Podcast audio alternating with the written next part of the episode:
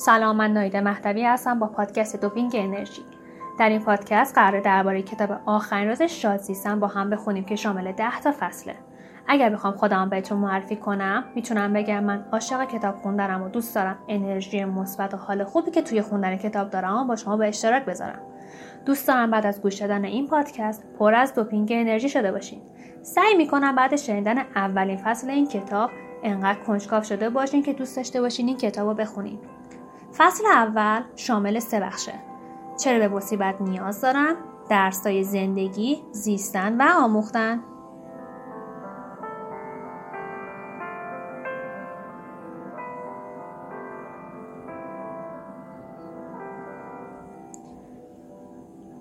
وقتی ده ساله بودم با ارزشترین دارایی من توپ فوتبالم بود.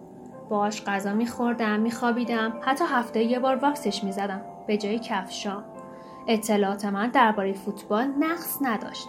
اما تو سایر موارد اونقدرها روشن نبودم. مثل چیزی درباره تولد نوزادا نمی‌دونستم. یه روز بعد از ظهر خیابون بازی می‌کردم که توپ نازنینم گم شد. همه جا دنبالش گشتم و سرانجام به این نتیجه رسیدم که حتما کسی اونو دزدیده. پس از جستجوی فراوان رد خانومی رو گرفتم که به نظر میومد توپم و زیر لباسش مخفی کرده. با عجله به طرفش دویدم و گفتم آهای خانم برای چی توپ منو زیر پیرهنت قایم کردی؟ بعد معلوم شد که توپی در کار نیست اما دست کم تو اون بعد از ظهر من فهمیدم که بچه ها چجوری به دنیا میان و های باردار چه شکلی هن. البته چند دقیقه بعد توپ گم شدم من پیدا شد. اما برای من جالب تر از همه این بود که چطور تا آن روز هرگز به زن باردار توجه نکرده بودم؟ چرا از آن روز به بعد خودم رو تو معاصره خانمای باردار می‌دیدم؟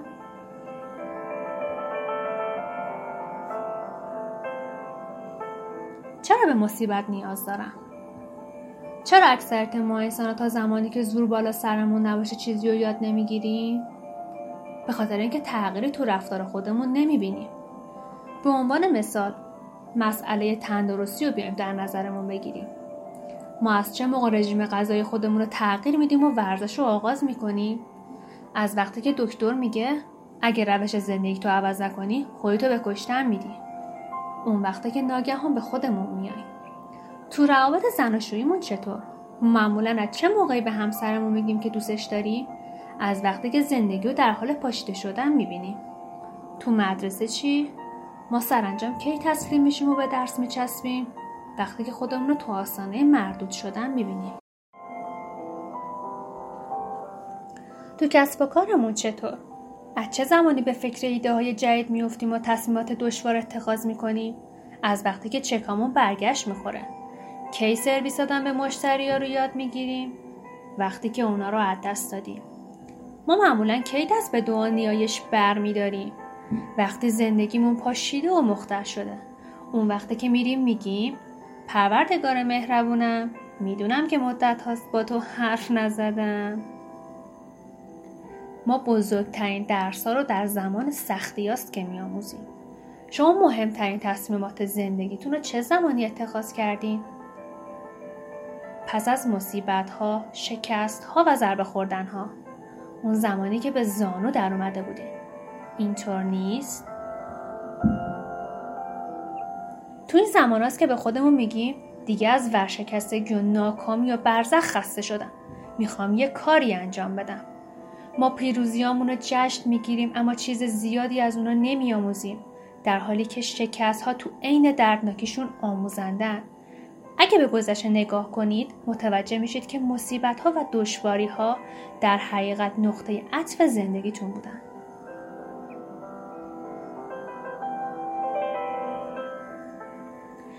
های کارآمد به دنبال مشکلات نمیگردن. اما اگه با آنها مواجه شن از خودشون می‌پرسن برای تغییر عمل و تفکرم به چه چیزی نیاز دارم؟ چطور می‌تونم بهتر از اکنونم باشم؟ اما بازنده ها تمام علائم هشدار دهنده رو نایده می‌گیرن و وقتی سقف خونه پایین میاد می‌پرسن چرا تمام بلاها بر سر من نازل میشه؟ انسان موجودی عادت پیش است و تا زمانی که اجباری برای تغییر کردن نبینه به روال همیشگی خودش به پیش میره. شوهر مری او را ترک می‌کنه. مری افسرده و پریشان حال یه هفته خودش توی اتاق حبس می‌کنه. اما به تدریج لاک خودش بیرون میاد و به سراغ دوستای قدیمیش میره. دوستای جدیدی پیدا می‌کنه. بعد مدتی به یه خونه جدیدی نقل مکان می‌کنه و شغلی تازه هم می‌گیره. پس از گذشت 6 ماه مری شادتر و خوشبختتر از همیشه میشه و با اعتماد به نفس بیشتر زندگیشو دنبال می‌کنه. مری به گذشته خودش نگاه می‌کنه و فاجعه از دست دادن شوهرش رو به عنوان بهترین اتفاق زندگیش ارزیابی می‌کنه.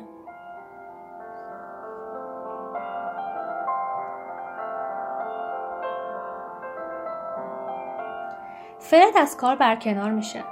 وقتی از پیدا کردن کار جدیدش معیوس میشه کسب و کار کوچیکی رو برای خودش راه میندازه. حال برای اولین مرتبه تو زندگی فرید رئیس خودش شده و کاری رو انجام میده که واقعا بهش علاقه داره. اون هنوز مشکلات فراوونی داره اما زندگی او هیجان و مفهومی تازه به خودش گرفته و همه اینا نتیجه همان مصیبت اولیه است.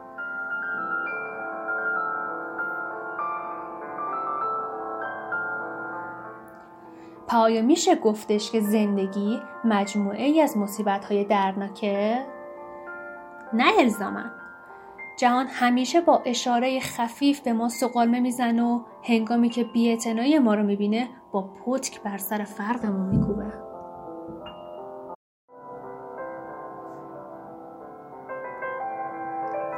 بیشتر دردها مربوط به زمانیه که مقابل رشد مقاومت می‌کنی.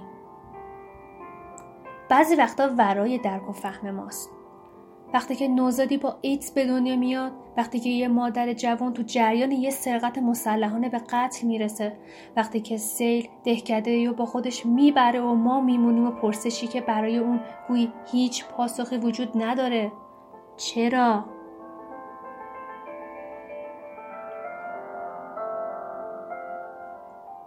اما در سطح زندگی روزمره همیشه می‌تونیم سرنخهایی رو به دست بیاریم آیا توجه کردید که بعضی از حوادث خاص فقط برای بعضی از افراد خاصه که اتفاق میفته؟ لوئیس هر شش ماه یه بار اخراج میشه. جیم همیشه توی مسافرت ها مسموم میشه. فرانک هر سال کارش به دادگاه می‌کشه. بعضی از حوادث خاص هم برای بعضی از افراد خاص اتفاق نمیافته. جیم هرگز اخراج نمیشه. لوئیس هیچ وقت به دادگاه نمیره. کارت پستالای فرانک هیچ وقت از بیمارستان ارسال نمیشه. هر کسی درس مخصوص به خودشو می‌گیره. ما می‌تونیم به سه طریق واکنش نشون میدیم. واکنش اول زندگی من مجموعه ای از درس است که بهش نیاز دارم. درسایی که با نظم و ترتیب تمام تو زندگیم روی میده. این سالمترین برخورد و حداکثر آرامش ذهنمون رو تضمین می‌کنه.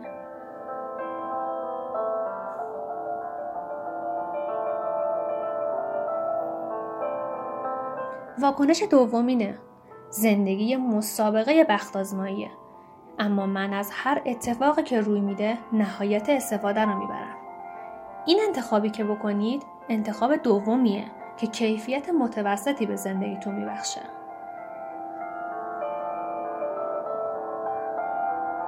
و اما واکنش سوم.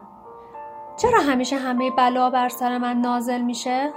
این طرز برخورد نهایت ناکامی و بدبختی ما رو تضمین می‌کنه. ما تو تمام مدت زندگیمون مرتبا با درس های تازه مواجه میشیم.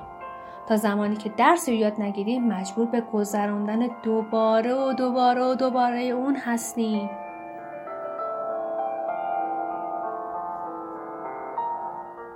مهم نیست که چه اسمی براش می‌ذارید مشیت الهی ظهور طبیعی رویدادها یا و و و و و, و. مهم نیست که اون رو میپسندید یا ازش تنفر دارید. در هر حال این واقعیت زندگیه. چه مسئولیت بپذیرید چه نقش یک قربانی رو بازی کنید چه بجنگید و چه کنارش بگذرید تو هر حال این واقعیت زندگیه واقعیتی که اتفاق افتاده. هر بار که همسایه از شما سوء استفاده کرده هر بار که فروشنده کلا سرتون گذاشته هر باری که دوستی ناجوان مردانه رهاتون کرده درسی در پیش روی شما قرار داشته.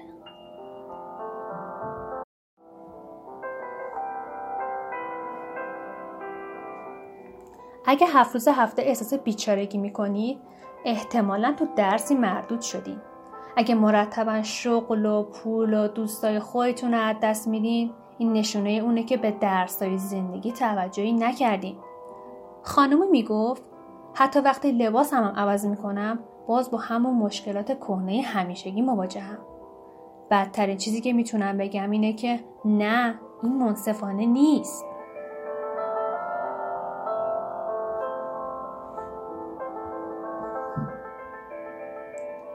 ما برای تنبیه شدن به دنیا نیومدیم برای درس گرفتن اومدیم هر رویدادی تو زندگی ما توان بالقوه اونو داره که ما رو متحول کنه و میان همه اون رویدادها و سختی ها و مصیبت ها بیشترین توان رو برای تفکر و تغییر ماست که داراست. توی رفتار کنید که گویی در ورای هر حادثه ای هدف و مقصودی نهفته و بدین ترتیبه که می‌تونید زندگی خودتون رو هدفدار کنید. تو مقابل هر حادثه ای از خودتون بپرسید چرا به این نیاز داشتم؟ و پس از اون بهش غلبه کنید تا مجبور به ثبت نام مجدد توی اون کلاس نشید.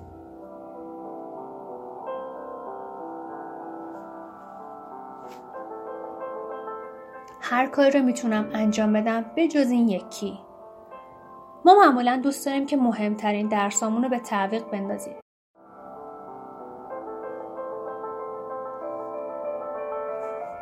زندگی کی تر میشه؟ هیچ وقت. اما ما می‌تونیم یاد بگیریم که با زندگی بهتر کنار بیاییم. از همون لحظه که قرارداد زندگی رو تو سیاره زمین امضا می‌کنیم مکلف به گذراندن مدرسه زندگی میشیم تا وقتی که نفس می‌کشیم کلاس های این مدرسه دایر و پاورجاست. ما همیشه فکر می‌کنیم که پس از پشت سر گذاشتن دوره فعلی زندگیمون مثل پیش دبستانی، مدرسه، بلوغ زندگی آسونتری و شاید خواهیم بود. اصلا این خبران نیست. هیچکس به ما هشداری نداده. تعجبی نداره که احساس ناکامی و درموندگی می‌کنیم ما راه دور به زندگی دیگران نگاه می‌کنیم و به نظرمون می‌رسه که اونها بر جاده همواری گام برمیدارن. در حالی که همون آدم ها هم درگیر مشکلات خاص خودشونن. بیل ظاهرا زندگی ایدئالی داره. او با حقوق بسیار خوبی بازنشسته شده. قصای خونش رو پرداخته ماشین خوبی داره ماشینش خیلی زیباست. تو رستوران های خوبی هم غذا می‌خوره. مسافرت خارج از کشور میره گلف بازی می‌کنه. اما اون چیزایی که ما نمی‌دونیم اینه که اون از شرکت بیمش شکایت کرده. سقف خونش چکه می‌کنه پسرش معتاد شده. قرارم هست که امشب به خونش دستبرد زده شه. همه ما مرتبا آزمایش میشیم.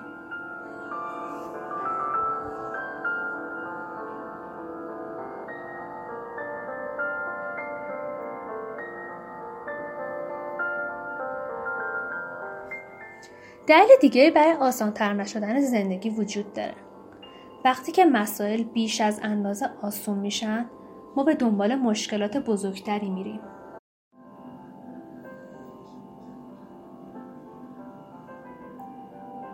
با خودمون بگیم من می‌تونم این کار رو با چشم بسته هم انجام بدم. من به یک مبارزه واقعی احتیاج دارم.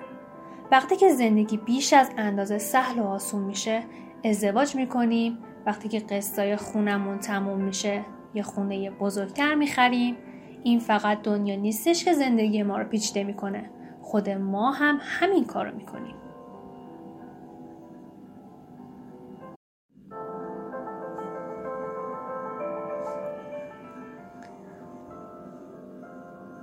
و در نهایت در جهان هستی تبعیض وجود نداره. موفقیت و سعادت شما به مجموعه ای از اصول و قوانین طبیعی و چگونگی بهرهگیری از اونهاست که بستگی داره.